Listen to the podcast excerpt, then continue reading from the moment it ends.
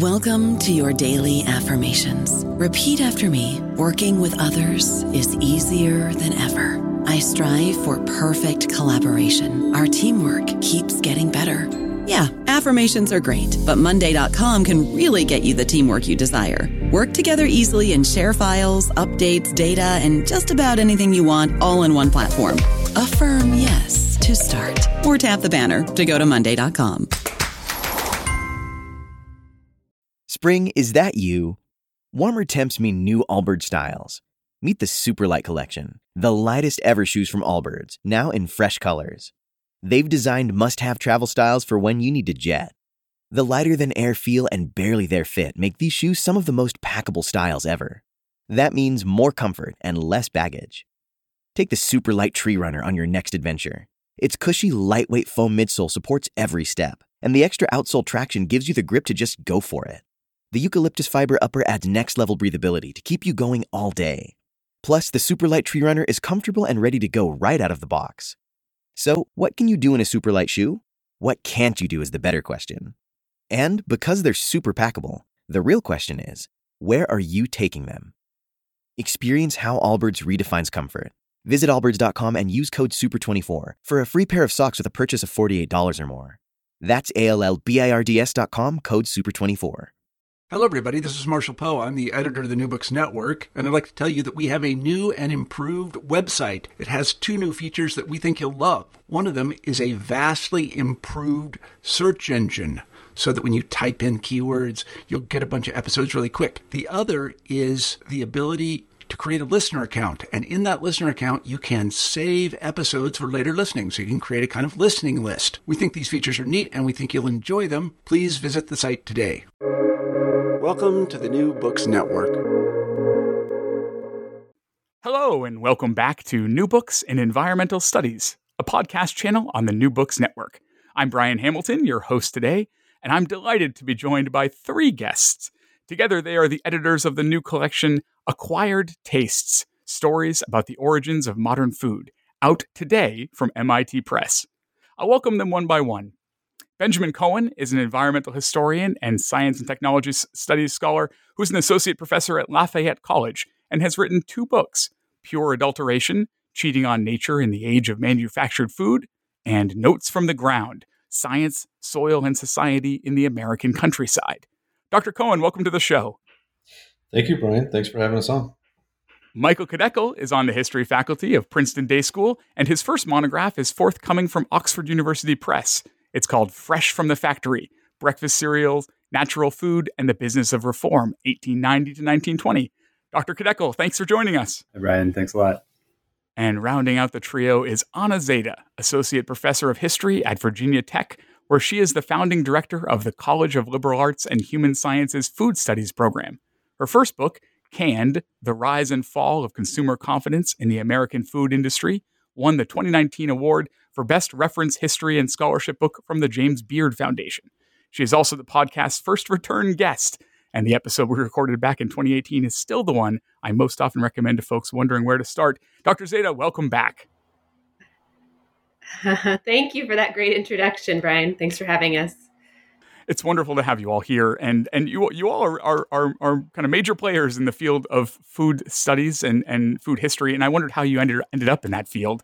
And in, the, in your time as historians of food, what are some of the more interesting ways that thinking about modern food inside and outside the academy has, has changed during your time as scholars? Maybe, um, Anna, could we start with you? Sure. Um, well, my path to food, I think, comes both through um, my personal and sort of family history, which is probably another story, and also um, when I started my PhD program in the um, history of science, medicine, and technology at the University of Wisconsin.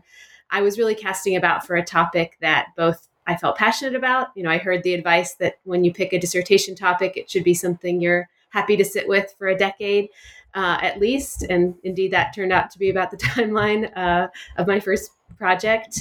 Um, and also something for me that really brought together a lot of my interests history of science, medicine, technology already. It brings so many things together. And I was also someone who was really interested in environmental history and consumer history and um, social and cultural history, all of these things, and and so many other topics felt like they sort of put me into one of those categories or another, whereas food remained something that um, requires such an interdisciplinary kind of look to really understand and get at the heart of of what's going on. And so I say food helped me not have to make a decision. It helped me sort of remain um, tied into all of these interests that I had.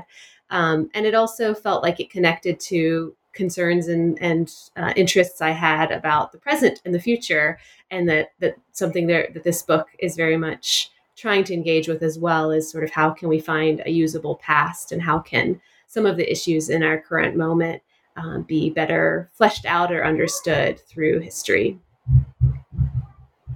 Thanks. Mookie, how did you become a historian of cereal? um, a historian of cereal. I, uh, you know, I think I sort of got sucked in uh, slowly and accidentally um, because I discovered food history in college um, and initially approached it as something in the way that I think a lot of people first get to uh, history of food, which is, oh, this seems fun. Uh, and a lot of people I like are taking this class and uh, seem to do food activism. And as I got deeper into it, um, you know, I think I, I, discovered, I don't know, we watched Food Inc. Um, and read Michael Pollan, and I said, "Well, that's I'm I've got to be the next Michael Pollan. This guy's amazing." And um, and people were interested in it, and and I kept going, um, and I was interested in it. Um, but I think you know, and so with my trajectory, but also to answer your initial question, I think part so much of it was going from oh, food is interesting, food is inviting, food is fun, to actually food is representative of so much more, and food clues us into these incredibly serious issues. And so, if you want to learn about the about food properly, you have to understand the entire social and political context of where that food's being eaten. And a really good way to find out that context is to start by looking at the food. Um, and so I think part of the field has been getting increasingly um, taken more and more seriously and being seen for um, the in, the amount of insight it, it can shed onto a, a, wide variety of issues. Um, and so, to go back to your initial description, maybe a historian of cereal, but so much more, right? That historian of cereal is kind of like the fun, playful way to put it. But what if you're going to be a historian of cereal, that also means you have to study racism and class and gender and uh, politics and advertising and everything in between. So, so yeah. Absolutely. Thanks. And, and Ben, you've worked in a number of different fields inside of environmental history and STS, and I wonder how, how did you get to food? Yeah, I, I, I began more as a I think I began as an environmental historian coming out of grad school, and that was a focus for me that uh, allowed me to combine this interest in the history of science and technology, science, technology, and the environment, um, with a background in science and technology studies. Uh, my my doctorate is in STS, and so I was I was interested from the start in the historical, philosophical, sociological dimensions of science and technology, and I, I um, focused that on agriculture and chemistry to understand um, how people understand the land, how people came to understand the land through new scientific methods and techniques in the 19th century. And um, that environmental and agricultural interest um, eventually led me to you know teach some classes and work a lot with students on local food issues, you know, contemporary 21st century issues. You know, working with student farms and working on um, student projects, um, which are inherently interesting to undergrads and maybe to everybody. And I, I think because of that, um, I got increasingly interested in um, connecting the agricultural um, production side to the, the more consumer food purchasing side and um, trying to understand the, the chains that connect them. And so I've, I've, kind of, in my mind, tried to move from this production, distribution, consumption um, network, or uh, I don't usually say life cycle. I try to shy away from life cycle, but I might as well say it like this. This more life cycle history, um, and so uh, that ends with up with with food as the as the product of the land. Um, and since food now isn't always the product of the land, it's now become interesting to see well, why why isn't that still always the case when it used to be entirely the case? Thanks. And Mookie mentioned Michael Pollan, and I, I still think about when Omnivore's Dilemma came out, that that was the moment when it felt like everyone was just talking about food. Everyone around me was talking about food. And that, that was 13 years ago now. And so I'm curious as, as to how you've, and of course, it's not just Pollan at all, but uh, how you've seen the, the conversation change in your time you know, over the last decade plus. And you know, what's the conversation this book is entering into, and what and what made you want to put it together? I'm going to start with Ben again. Um, yeah, thank you. Um, we, we, actually we dabbled and and um, debated how much to to lean on or refer to the the Michael Pollan anchor. It's so it's so ubiquitous. We even had comments in the review process of like, really, are you going to mention Pollan again? Um, but but that's that's the one. Um, I, I, mean, I shouldn't say that's the one. It's not singular. And part of what we're working on is that it's not a, a singular view of, of the history of food, uh, but it's been a very influential one.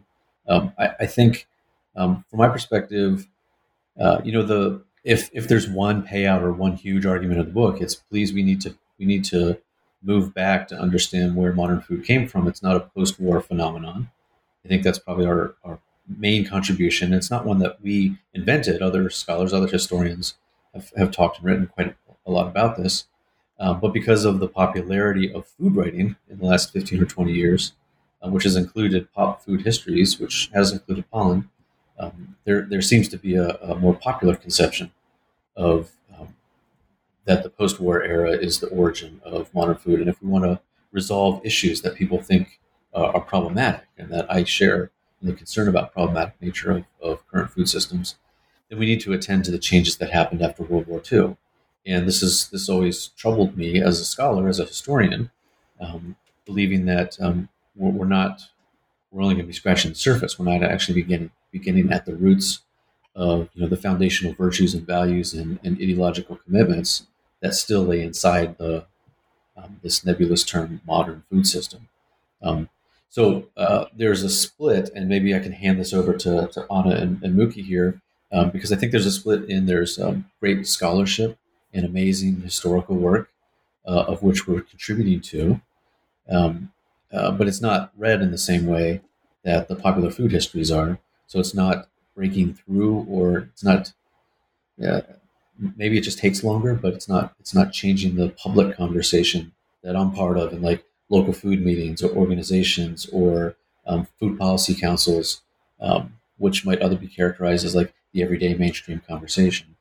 Um, those historical stories are still being carried forward from the "it all happened after World War II" kind of pop food writing, and uh, we're trying to pull together um, the historical work that that's uh, I think very effective um, with this broader, longer history. Yeah, great. And I, before we can dive into some um, of the, oh, yeah, thanks. Great, go ahead. Is that okay? Um, yeah, I yes, I wanted to add. I think that um, you know, to we we talked a lot about the ways that kind of history is deployed in some of these popular food writings, but in a very loose and sort of like, well, in the old days, you know, this was the way that people ate. And World War II emerged as a really useful kind of anchor point that was often, I think, just thrown out without a lot of precision or a lot of sense of what was it about World War II that made these these pivot points. And, and I think part of what we want to add is is that kind of a bit more precision, particular stories that help illuminate when these changes started to shift. It was still a large period of time, but you know, a deeper history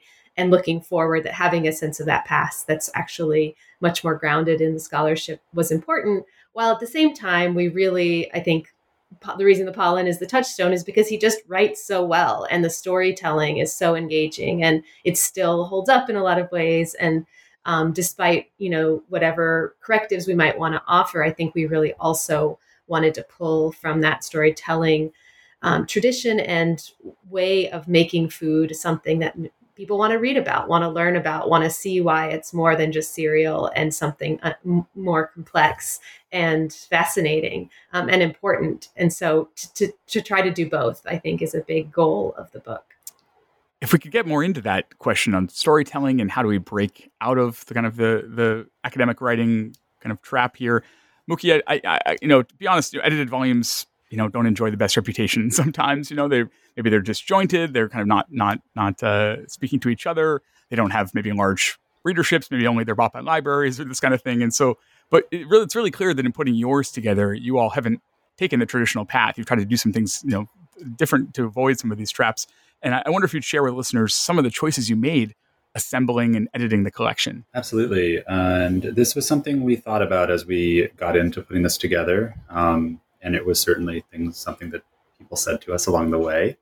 Uh, but we went for it, I think, because this originated in the um, a feeling among the three of us that we had seen a lot of great work um, that illuminated a lot of issues we wanted to talk about, but we hadn't seen it together.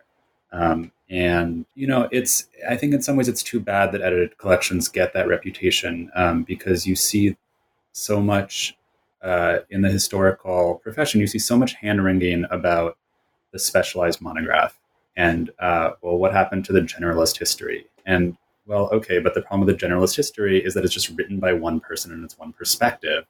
Um, and maybe they can't tell that story of everything that well. Um, and so the obvious antidote to that is a multi authored collection. But then people stick up their nose about that too. But I think, you know, hopefully with works um, like this one, we can kind of uh, change that because I think one thing we tried to do was make the works coherent, uh, not in terms of forcing the same voice on all of them, but in terms of gathering all our authors together. We gathered in person with everyone who was able to make it. Um, we worked with a writing coach all together.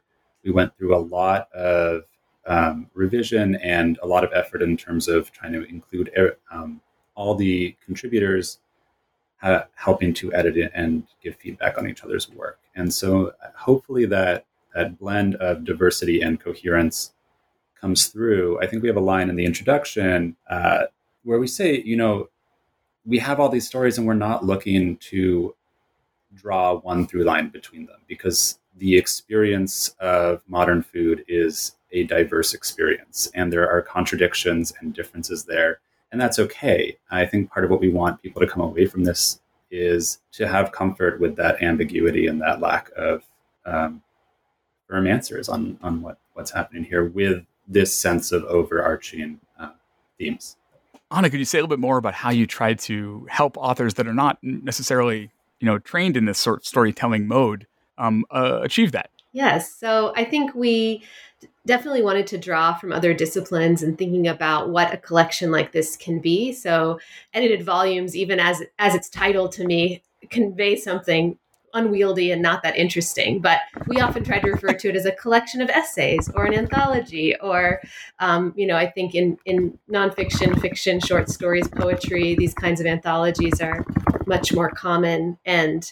Um, we wanted to draw from that tradition to think about what is it to take lots of smaller stories that each have their own weight and heft, but put them together so it's an experience like um, you know, a collection. And so, toward that end, one of the things I think we did that was unique was that we hired a writing coach, Helen Rubinstein, um, to join us for the in-person weekend. We had a workshop together in in Bethlehem, Pennsylvania, where we rented out a big house and we all got together for the weekend after writing first drafts. And all the um, contributors both got to meet one another got to talk to each other, got to sort of get a sense of personality that I think, you know, is always part of our writing and who we are as people is is embedded in in the work that we do. And then the Helen's role as a writing coach and someone who a big part of her work um, as a writer and teacher is working with academics and other writers to help them pull out their stories was to have this perspective from a more writerly um, realm to say what what what inspires us? You know what are the passions in this writing? How do we use characters? How do we use narrative and place and you know scene setting and these other um, tools from creative nonfiction and pull that into our work? And i think for many contributors it was a pretty transformative experience to approach their work and their writing from that perspective something that many of us don't get in our training is a real attention to writing to storytelling to narrative to to you know actually bringing people into our stories and not just assuming that they'll recognize why they matter.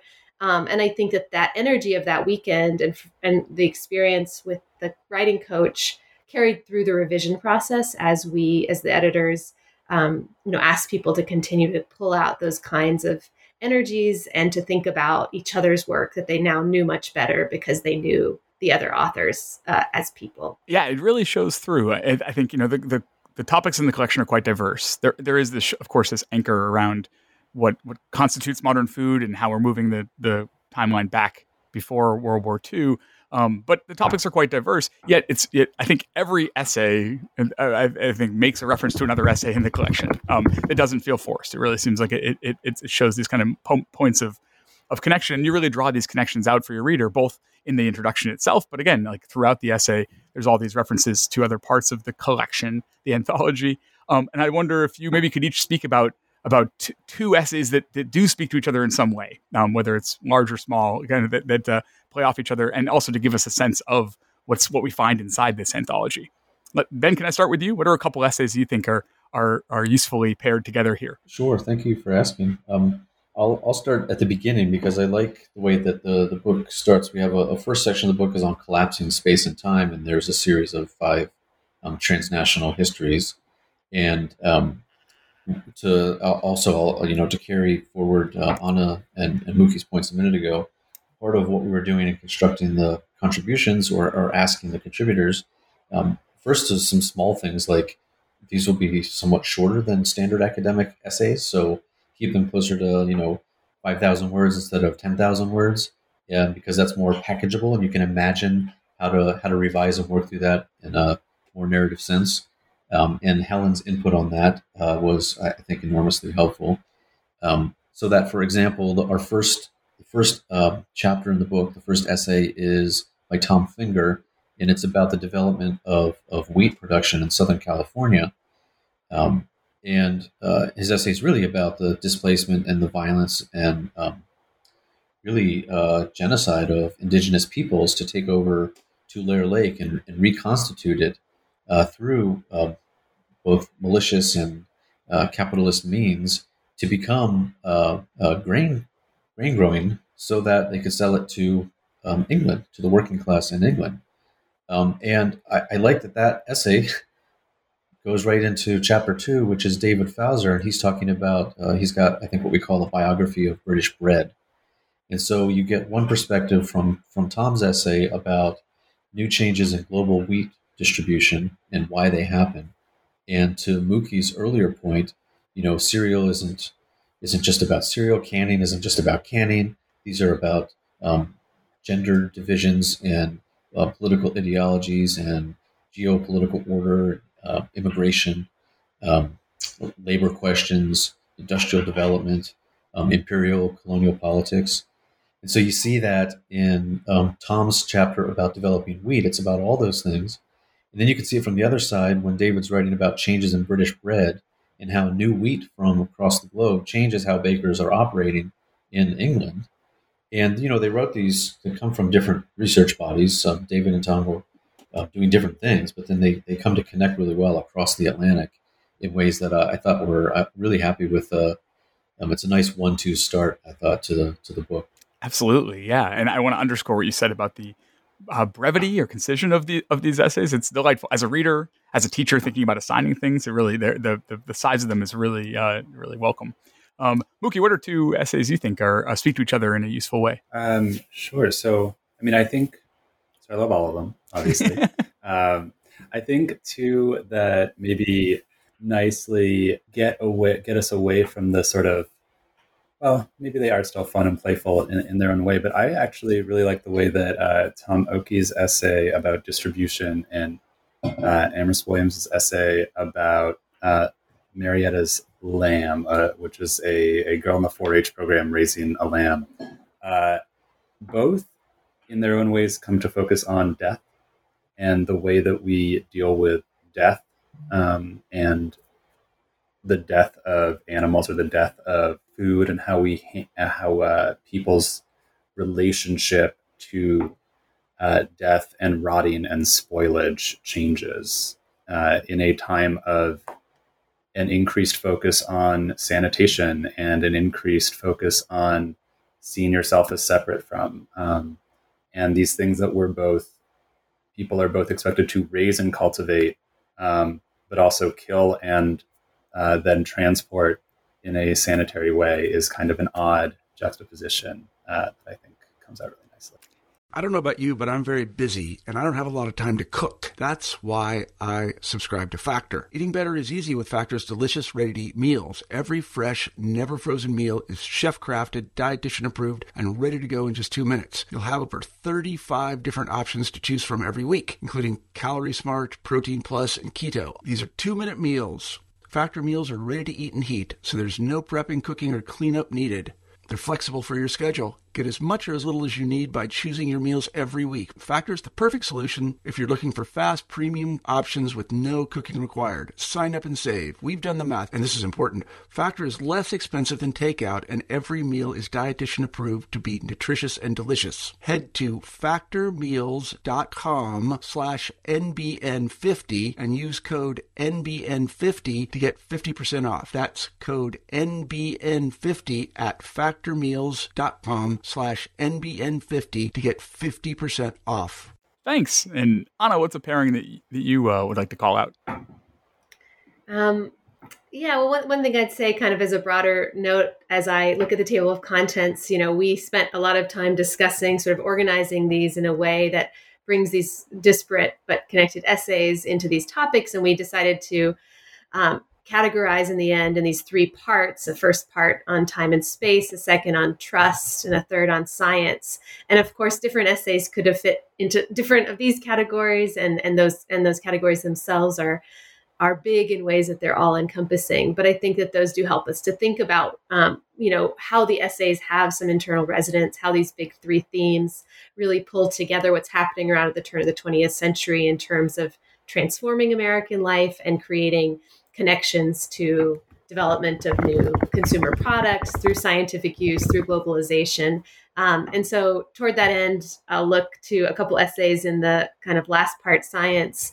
Um, i think that there's some really interesting connections between lisa haushofer's essay on this um, darby's fluid meat um, which were these you know ideas about how to use scientific processes to extract the core nutrition from meat products to create you know something like the modern bouillon cube and how science and imperialism come into play to these ideas about extracted nutrition about meat and what role it plays and what is it about meat that really matters. Um, and at the same time we have this you know second essay from adam shprintzen on the development of Protose one of the earliest meat substitutes um, that uh, until now, you know, the discussions around American vegetarianism were very much rooted in the work of John Harvey Kellogg at the Battle Creek Sanitarium. And Adams' essay brings in the really important but somewhat forgotten role of Ella Eaton Kellogg, um, John Harvey's wife, who really had a much more central role to play in the laboratory in the development of this alternative meat product at the turn of the 20th century. And again, thinking about the place of meat and science and what Americans were talking about when we talk about what nutrition is and um, how this connects to all of these broader discussions around modern food in the moment and about what health is, what um, you know wellness as a broader topic is, and how we get at it. So I think that those two essays, the sort of meat and the fake meat, um, bring bring us together in really interesting ways. Thank you all so much. And I missed that. I'm sorry. Go ahead. Yeah, go ahead. Oh, I was going to see if I could. I, I, was just thinking as as um, Anna was talking, um, I, I, could have. I guess we could have answered any number of ways, but now I want to add another one, which um, I don't know if it's two essays. It's there's a there's an unintentional running theme on color, I think, and it comes up in different ways. But I was thinking of David Singerman's essay on um, sugar imports and sugar analysis, and its its direct relationship with ideas of of whiteness and propriety which is not a unique theme to to sugar, like the the color of a food and it's the sense of purity. Um, you know, this it doesn't come up as much in in my essay in this book. It comes up a lot in my own in pure adulteration.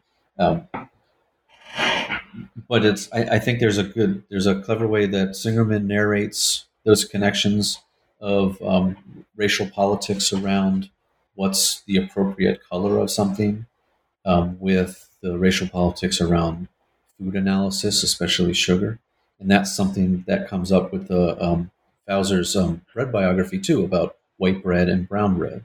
And then if you take those together, this comes up um, in in the other in several other essays too, like uh, in Farron Levesque's um, contribution. Um, their essay is about really an, uh, an origin story of food justice in America. And although it's not necessarily the color of the food, it's it's so fully about the color of the people. Talking about Ida B. Wells in, in Memphis and Lucy Parsons in Chicago, and the way that white populations reacted to black grocers. Um, and uh, I think uh, they did a, a, nice job of characterizing um, almost on the flip side, where a Singerman's talking about the color of sugar and how this is not disconnected from how people understand the color of people, racial hierarchies that were being constructed or enforced. Um, Farren from the other side is talking about and exploring how um, the color of people is is not disconnected from how um, governments or policies are understanding or treating uh, what's an acceptable way to distribute food or to build um, uh, grocer ownership and, and, power in a community. Um, it comes up again, you know, I, I guess I could start, to, I'm not going to list off every single one, you know, Tashima Thomas talks about Josephine Baker's banana skirt and, you know, it's a, I almost, I guess I'll say like, it's a very colorful essay, like just in the stand, you know, in the, uh, in the writerly way, like, um, she's written in a very colorful way. Like the, the prose is very colorful. Um, and it's about color also. Um, so that, uh, I don't think like in the intro, we don't hit that on the nose of like, watch for this and look for it essay after essay. But um, when you look back at it, I think that it does thread through almost all the sections. You see that kind of racial um, observation. It's such a rich collection, yeah. And as and as you uh, teased here, Ben, you three are not only editors, you're also contributors to, to the collection. And I'd love to hear you each say a little bit more about about your contribution. Um, ben, your essay is called "Gilded Sugar and Corn Syrup's Long Con," and it opens the book section on trust that Anna was referring to. And I'm reading this alongside. I'm reading the new Jonathan Levy uh, Levy's like 900 page history of capitalism, and there's a, a part in there where he says basically capitalism is always in some sense a confidence game. Um, and, uh, and and you're saying something similar here, and I wonder why. You know, why is trust such a major theme of, of modern food specifically, and, and how does the story of corn syrup show that to us? Yeah, I mean, th- thanks for asking. This, I'll, I'll, admit that this one is actually excerpted. It's an adaptation from a chapter in my other book. Uh, I think that's the only one in, in our collection, which um, appears in at least in large part elsewhere. Um, it really, uh, it's the first essay in the trust section, and I, um, we say in in our intro that the first section of the book, since the trust section is the second section, um, carves out this understanding or, or shares a set of stories that help help readers understand what it means to seek to collapse space and time. These issues of transnational um, distribution and new production uh, networks and consumer outlets. And the payout for that is confusion and uncertainty. And there's a standard line in probably so many environmental histories or food histories about, you know, distance equals distrust, like the separation of the producer and consumer class explains everything. And I, I sometimes get concerned that that's overstated and it's very, uh, it's a very like one to one equation. That's somewhat, uh, it's not problematic, but it's it's simplified. Um, yet I'll, I'll, accept the premise um, historically that um, modern food systems that grow between the 1870s and 1930s um, are, are are growing in this period where the producer class and the consumer class are greatly separated in ways that they have never been in human history. And That accounts for a great deal. And it accounts for um, un- uncertainty about the source of food, uncertainty about uh, who's selling it, uncertainty about its merits, because um, people have less to do with the production side. And so trust is, a, for me, is a central variable. And sugar um, is a great example of it because sugar is almost always, um, at least in the modern like imperial age, it's coming from somewhere else. When it's cane sugar, and so people are developing, you know, um, other kinds like beet sugar and um, grape sugar, um, sugar from from vegetables, because you can produce those um, more locally, and perhaps you can have more familiarity with it. So glucose is the term that was that they that they used uh, to describe what had been called grape sugar. Now we just know glucose is one of the body sugars, but um, before it gained its modern medical identity, it was uh, an alternative to cane and beet sugar um, and it's fascinating to me because it too was suspect. People still didn't know what it was because it was coming from factories and it was highly processed and it took a lot of um, sulfuric acid to make it. And um, you didn't know if it was going to make you sick. Um, without narrating the whole chapter, I mean, the I begin it by understanding there was a there was a big court case in the last 10 years over um, whether a certain corn syrup could call itself corn sugar. And if this is caro Karo syrup. Is it allowed to call itself corn sugar? What's the difference between corn sugar and corn syrup? And um, that case got settled where um, Karo wasn't allowed to call itself corn sugar. But it fascinated me because Karo syrup was the result of all these entanglements in the late 1800s when the glucose industry was trying to get off and away from the stain of its name because it was perceived to be an adulteration. It was perceived to be um, an affront to sensibilities about purity and propriety. And so they um, they didn't call it glucose anymore. They called it corn syrup, and they came out with a new product called Karo, you know, 110 years ago. And so 100 years ago, at the origins of this story, this was a solution to a problem to make sure people would trust it. And 100 years later, it ends up in this, you know, multi-year court case where the confusion still persists.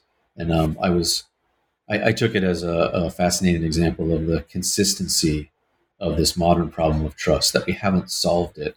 We just keep shifting it to new forms. And that problem had begun in this period in the later, later 1800s. Thanks. Mookie, your contribution is called The Search for the Average Consumer Breakfast Cereal and the Industrialization of the American Food Supply. And more than any others, I think it really hits home on, on how hard it can be to write the history of food systems. And I wonder, what are some of the challenges and, that you've encountered trying to do that, and, and how have you faced them?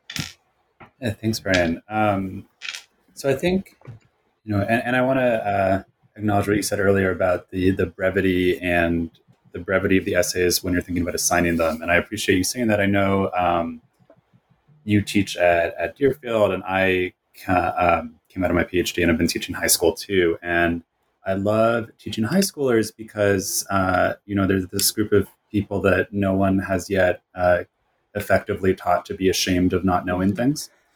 And so they are so good at asking questions that really force you to explain yourself.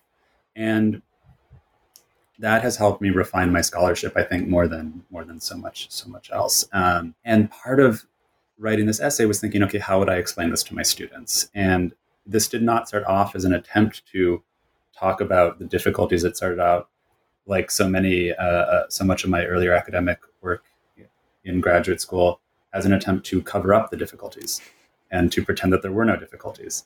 And as I went through, uh, you know, this was really born of the frustration of, okay, this isn't clicking, this isn't saying what I want to say. Um, I know I want to tell the story. Why do I want to tell it? Um, what is and why can't I get it to click? And I think at some point I realized that um, we all love the writerly. Uh, we all kind of want to be writers, and and so many academics, I think, you know, they want to they want to write like they're writing for the New Yorker, and the New Yorker does so many wonderful things. But I think the New Yorker has also convinced us all that we need to find one perfect avatar that embodies the complex story we want to tell. Uh, and we have to start and end with this character, and that character has to somehow go through in this Forrest Gump like way all the major milestones of the history we want to uh, we want to get out of our pens. Um, but just like Forrest Gump, nobody is a perfect avatar, right? And nobody um, is going to, and, and we want to make things accessible by humanizing them and telling stories. But the problem is that with that is that it then collapses those stories and reduces those stories to an individual experience when every when even an individual doesn't experience the same thing the same way every time they experience it. People are complicated, people are diverse. Um, and so one of the things uh, I was wrestling and try to talk about is kind of many of the things we all know about, which is, you know, these that most people aren't in the archives. We get stuck telling the stories of powerful people who leave written work behind, and of course we know this. Um, we know this, although we don't always remember it. Um, and even reading against the grain can be very difficult. Um, but also, when we do write social history, whose social history are we writing? Who are we adding back in? And are they as typical or as representative as we want? And even thinking about the categories of consumer or average or normal, those are categories of those are political constructions. Um, those are positions of privilege. To the ability to define what's normal is inherently a privileged uh, position. So thinking about who we talk about and um, conflating what's typical with what's representative and what's should be normal, and all these complex things um, are things that I think about in my own work and also wanted to try to explore a little in this essay. Thanks. No, it was great. And uh, Anna, your piece is sort of a, a, bonus chapter of your book, I, would feel like, and, and, it's a lot exploring all those themes, but in, in, a new way. And it introduces us to the character of um, Marion Harland, a food influencer, essentially, of a century ago. Um, and you know, unlike the, the, the kind of the average consumer that Mookie was trying to get at, celebrities are easier for historians to access and kind of gather material on, but they're also complicated characters whose role in the food system is can be easily mischaracterized, you know, too, right? So, so how does the story of Marion Harland help us better treat this topic? Yeah, and just to to go back to Mookie's point for a minute, I I, I really love Mookie's essay, and I think that that kind of um, attention to the experience of writing history and the process and the questions I find so fascinating and often so covered up in a lot of historical scholarship or scholarship in general is like the process. How did we actually get here? You know, we don't quite have a methods section in the way that scientific journal articles do, and yet I think that the those methods themselves are interesting and important to understanding how we get at our stories. And I don't remember Mookie when you shifted to taking that as your focus, but that was one thing that in our writing workshop and in our in Helen, the writing coach's encouragement was you know from her perspective outside the discipline to to help us think about illuminating the process a bit more to help ex- to admit to uncertainty to speculate in a clear way and say this is you know this might have been the case based on what i know it, you know maybe not. And i think that that um, that comes out in a number of the essays is sort of that uh, some attention to the process mookie's most clearly but um, i think that's another thing that the book is doing that i really love is sort of allowing for different ways into into these narratives and into why we care about these stories and these people and the process that got us there. Um, so in my case, yeah, I um, pulled followed up on this like one line that was in my book Canned about how Marion Harland, um, who was very much like one of the most well known and famous like d- domestic advisors, you know, cookbook authors and kind of trusted advisors in all ways as, in these women for these women middle class white women especially who were starting to um, take care of their own homes without servants kind of for the first time in the in, around the turn of the 20th century. And um, in canned i refer to her 1910 publication the story of canning um, and that that you know they there had been this industry endorsed or industry published book but that was written by this sort of seemingly impartial character. And so I wanted to get more into understanding why she wrote that and what, what the story uh, that got her there was.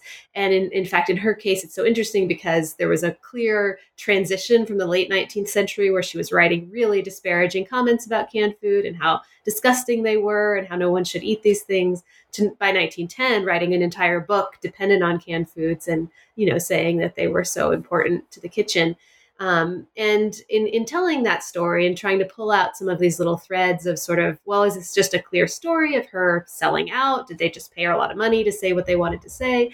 Or was there something a little more complicated going on? Um, was a bit of, you know, a detective story to try to understand the context of that change. Why between, you know, the couple decade period from the end of the 19th century to the early 20th, it was that not only Marion Harland, but so many other um, people in this realm of this new domestic science were taking a different tack on the food industry and how critical these kind of taste makers or celebrity endorsements were to the creation of the food industry. How embedded and enmeshed home economics as a discipline became um, with the food industry. And it's a story that others have told um, in in parts in other places but i think that in this particular essay you know, zeroing in on one person, though she was a celebrity and her transition helps us to understand how much, how quickly things change in that moment and set us up for a world in which we sort of expect celebrities uh, and others to be telling us what to buy and why, how consumption is tied to that kind of authority. That's great. Yeah, I think all, all three of your essays are terrific here. And I think in the course of our conversation, we've shouted out 12 I think, of the 14 essays in the collection. I want to shout out the last two before we move on. Um, and one is uh, Alex Orquiza's essay on Filipino uh, Philippine food consumption in the age of American Empire. really fascinating story. And then it's followed right in the collection by uh, Jeffrey um, Pilcher's essay on uh, called "Does Your Beer Have Style?" The 19th century invention of European beer styles and the rise of the Pilsner. and again, both of these are also about color. The colors is, is the theme through those as well. Um, and so uh, all 14 essays really, really fascinating and and and, and quick and and and, uh, rich reads um, throughout. So uh, folks are really going to enjoy this one. Um, before I let you go, though, I'd love to hear you you uh, tease future projects you'll turn to after the three of you are done your your globetrotting um, tour promoting this book. I hope, which which takes you um, um, into into the fall. I hope, but uh, but Mookie, can you let us know a little bit maybe about about the about the forthcoming book you're working on? Uh, sure. So yeah, the book is um, being finished right now, and this comes out of my dissertation research, which is, of course, the history of cereal and so much more. Uh, so this is really um, a look at the industrialization of the food supply in, in, the United States around the turn of the 20th century and looking at why did so many people um, embrace the industrialization of the food supply as something that was good and wholesome and healthy and maybe even natural, uh, which seems completely counterintuitive to us. Machines are not nature. Uh, but for a lot of people at this time, maybe they were a lot better than what was already happening. So trying to square that that contradiction while also exploring how contests over industrialization played out in distribution, in marketing, in all the things, frankly, that we've been talking about today. Uh, so that's that's that's what I'm working on. Uh, thank you so much. And uh, and Ben, what's on your plate? Um, I'm working uh, another thing that uh, is is created or invented during this period, 1870s to 1930s. Really, it's it comes into to clarity greater in the 1920s, 30s, and 40s is the idea that the purpose of agriculture is to feed the world. Um, so we have a, a running narrative uh, that we should be feeding the world. How are we going to feed the world? And um, there's been so much work done on this, and a lot of it on the Green Revolution and Norman Borlaug kind of as, as the middle of the story in the middle of the 20th century. And um, in part, uh, I guess this might echo um, Mookie's comment too, like because I, will talk to students a lot so much about this. And if that if that phrase comes up, like how are we going to feed the world? Why are we doing this? Um, it leads into questions like where do we get the idea that um, the goal of agriculture is to feed the world, and what are we really doing when we have that goal? Because it turns out historically that it's not so much about hungry people the world or food.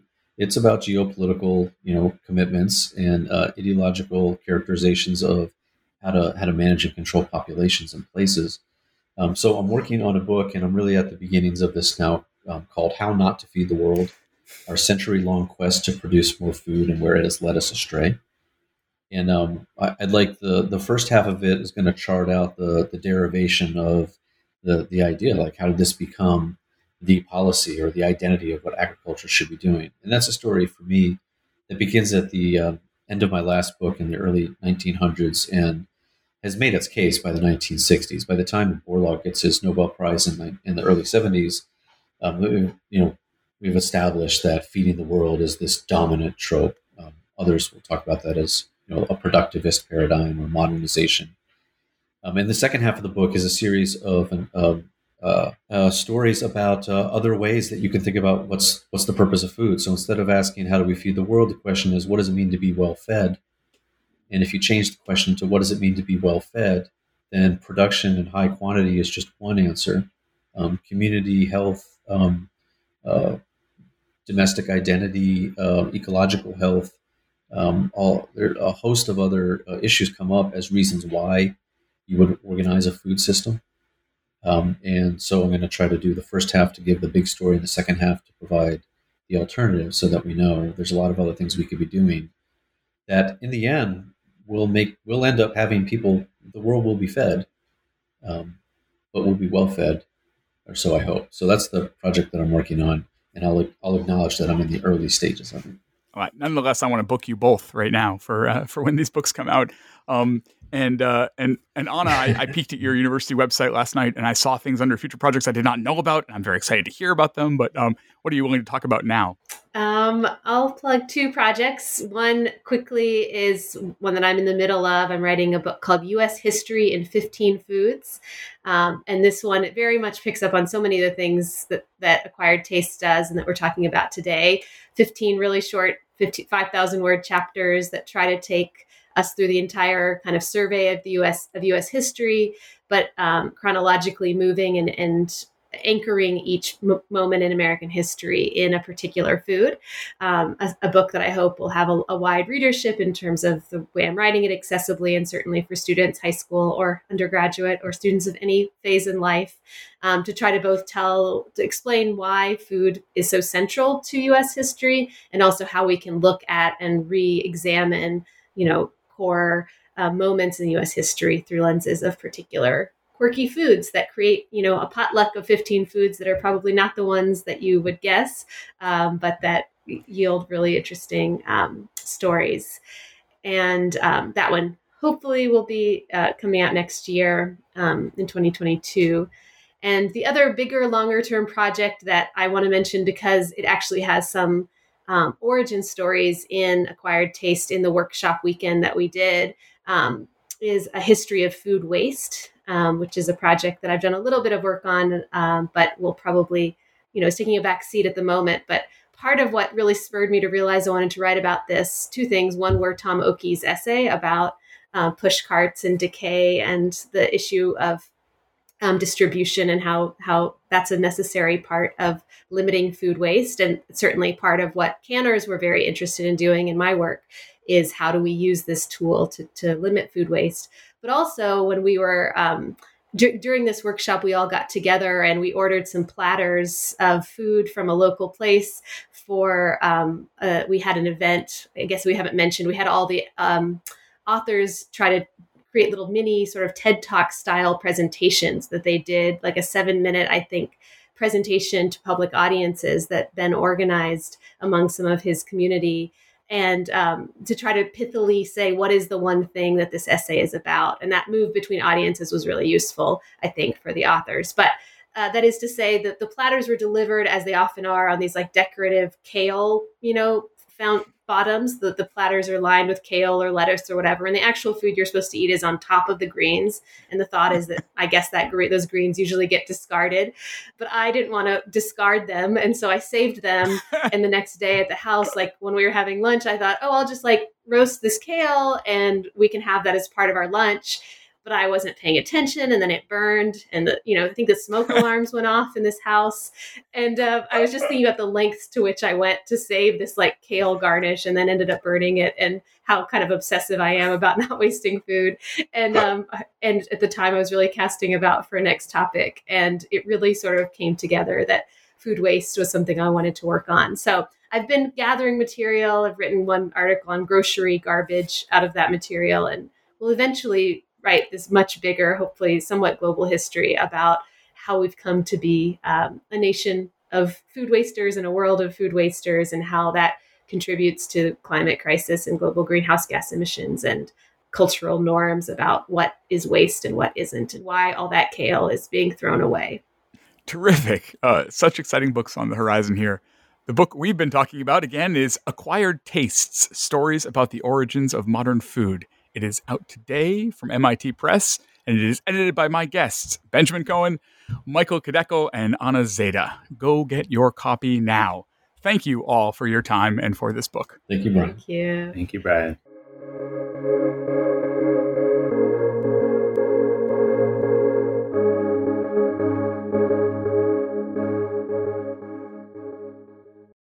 Lucky Land Casino asking people what's the weirdest place you've gotten lucky? Lucky? In line at the deli, I guess? Aha, in my dentist's office. More than once, actually. Do I have to say? Yes, you do. In the car before my kids' PTA meeting. Really? Yes. Excuse me, what's the weirdest place you've gotten lucky? I never win and tell. Well, there you have it. You can get lucky anywhere playing at LuckyLandSlots.com. Play for free right now. Are you feeling lucky? No purchase necessary. Void where prohibited by law. 18 plus. Terms and conditions apply. See website for details.